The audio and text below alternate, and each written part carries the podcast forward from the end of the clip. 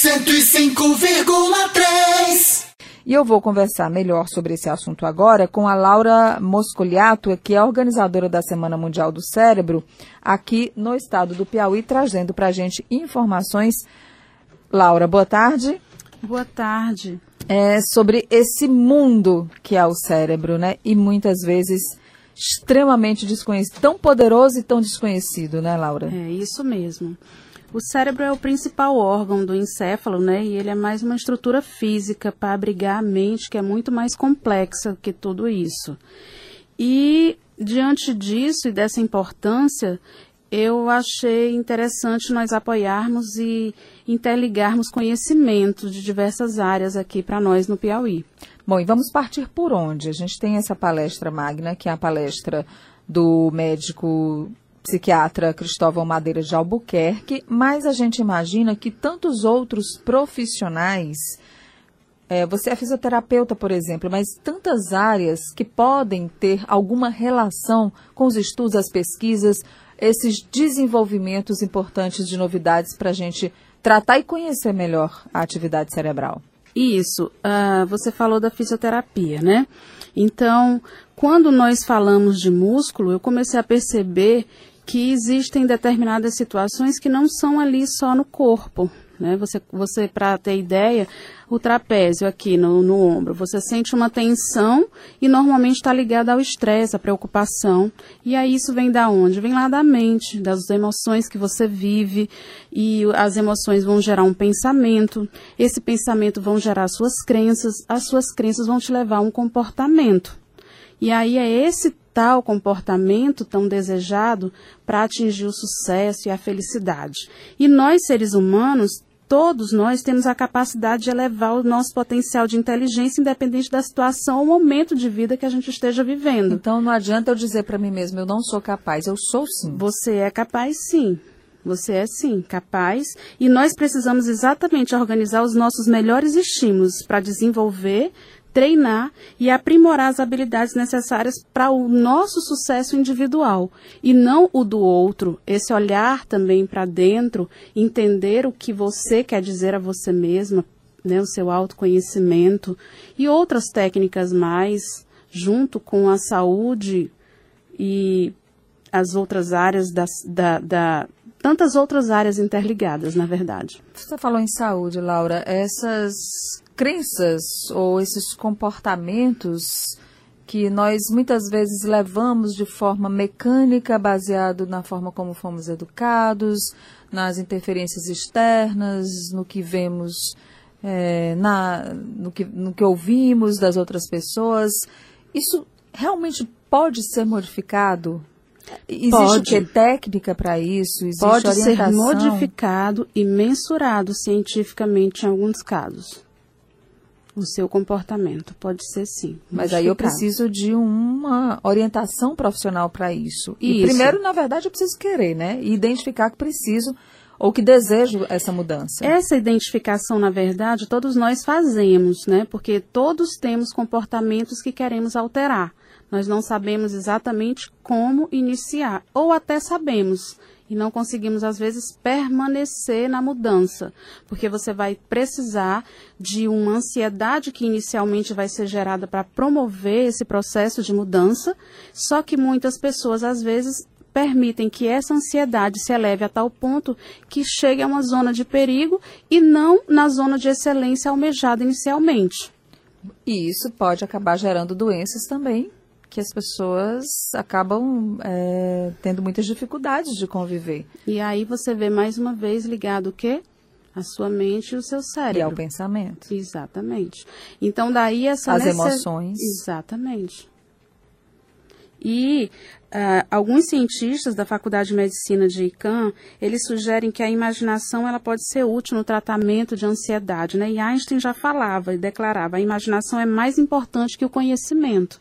Então, por que ainda dá tanto valor ao somente ao conhecimento, né? Então abrir aí essa mente, essa imaginação e usar o que a ciência tem ao nosso favor. Não estou falando com isso que a gente vá é, diminuir o conhecimento, muito pelo contrário. Nós vamos é, organizá-lo para identificar os melhores estímulos individualmente E aí você estando bem e plena, você favorece e impacta a sua família, impacta o seu trabalho, impacta a sociedade. Que tratamentos hoje é, alguns profissionais que estudam o comportamento humano ou a atividade cerebral, enfim, ou a mente, já que você começou bem a sua entrevista dizendo que o cérebro é só uma estrutura física que abriga de o que é mais importante para nós, que é a nossa mente, mas por onde começar? Se eu identifico que preciso de uma mudança de comportamento, que as minhas ansiedades me prejudicam, que as minhas ansiedades podem ser uh, as responsáveis pela geração de dores crônicas, de instabilidade emocional. Nós podemos começar entendendo que nós não temos apenas uma saúde, na verdade nós temos oito mais ou menos, né?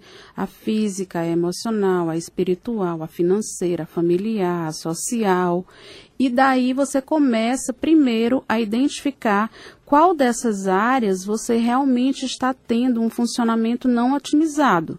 E a sua energia psíquica naquela área, para não impactar as demais áreas e prejudicar, né? E aí você é, um, é uma, um começo, mas é tão complexo que é necessário ver o indivíduo, assim como um clínico, quando você chega, ah, está doendo aqui, é necessário que você comece a perceber. Mapear, não Mapear, é assim? isso. Você tem que fazer um mapeamento primeiro, né?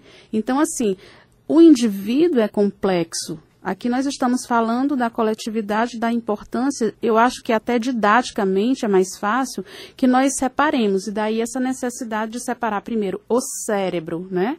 Mas aí depois de entender como que funciona, você vai começar a despertar para as outras coisas. Aqui nós temos é, médicos fantásticos, enfermeiros, fisioterapeutas, nutri... enfim, uma gama de, de, profissionais da saúde. Nós temos a área do coaching também, que precisa ser é, é, é muito bem colocada em determinadas situações, psicólogos. Tem o tratamento, o detox da mente, que o Dr. Cristóvão também faz. Ele, ele faz um acompanhamento onde ele ensina a pessoa a utilizar essas defesas mentais naturais, né, quando ela já estão em sofrimento psíquico leve a moderado. E aí, resumindo tudo, a gente precisa ter assertividade e ter também a questão de se permitir, né, o novo, direcionando essa energia para aquilo que realmente é importante. Porque nós perdemos, às vezes, muito tempo com coisas que não estão ligadas ao nosso propósito individual.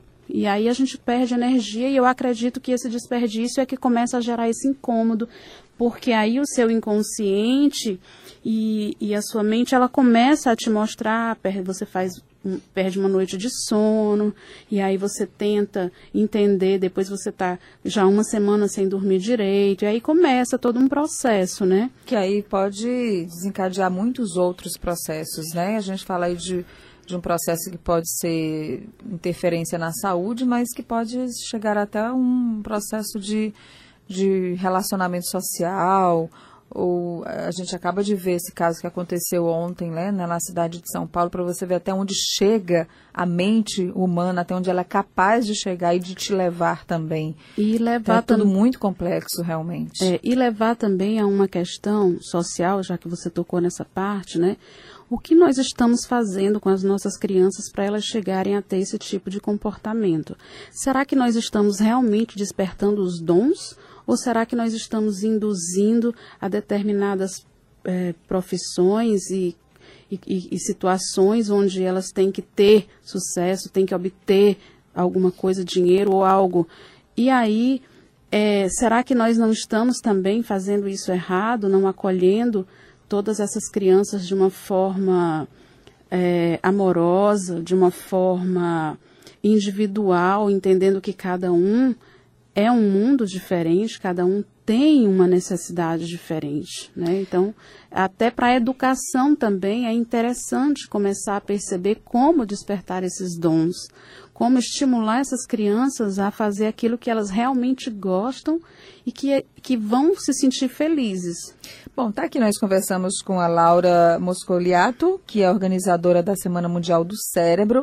A palestra vai acontecer hoje, dia 14, às 17 horas, do Dr. Cristóvão Madeira. É um evento gratuito, vai ser lá na Uninova FAP e faz parte da programação da Semana Pois não?